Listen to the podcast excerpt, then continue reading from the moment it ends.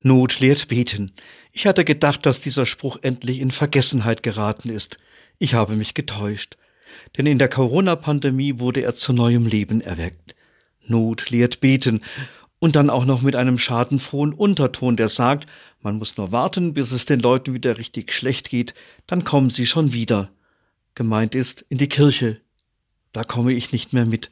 So verstehe ich meinen christlichen Glauben nicht und so will ich auch nicht als Vertreter der Kirche auftreten, der nur wartet, bis die Laschen und Abtrünnigen endlich wieder zurückkommen. Obendrein ärgert mich eine solche Haltung, weil ich wahrnehme, viele Menschen suchen jetzt nach Orientierungspunkten, nach Halt und Trost. Da sehe ich meine Aufgabe als Seelsorger. Ich will meinen Glauben ins Spiel bringen, weil ich davon überzeugt bin, er gibt mir in dem Auf und Ab der Pandemie Hoffnung. Hoffnung, dass wir diese Pandemie überstehen werden, dass wir wieder Perspektiven für den Weg in die Zukunft sehen.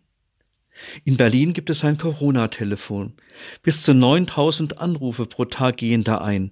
Und dabei geht es wenig um die Sachfragen.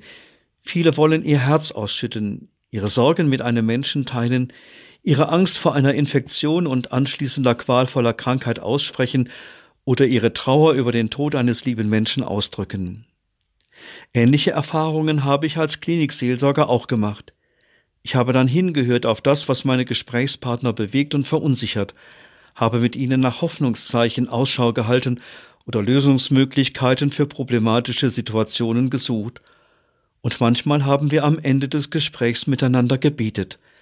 Das hat gut getan, weil wir die Sorgen und Nöte Gott anvertrauen konnten und dabei gespürt haben, dass wir nicht allein alles regeln müssen.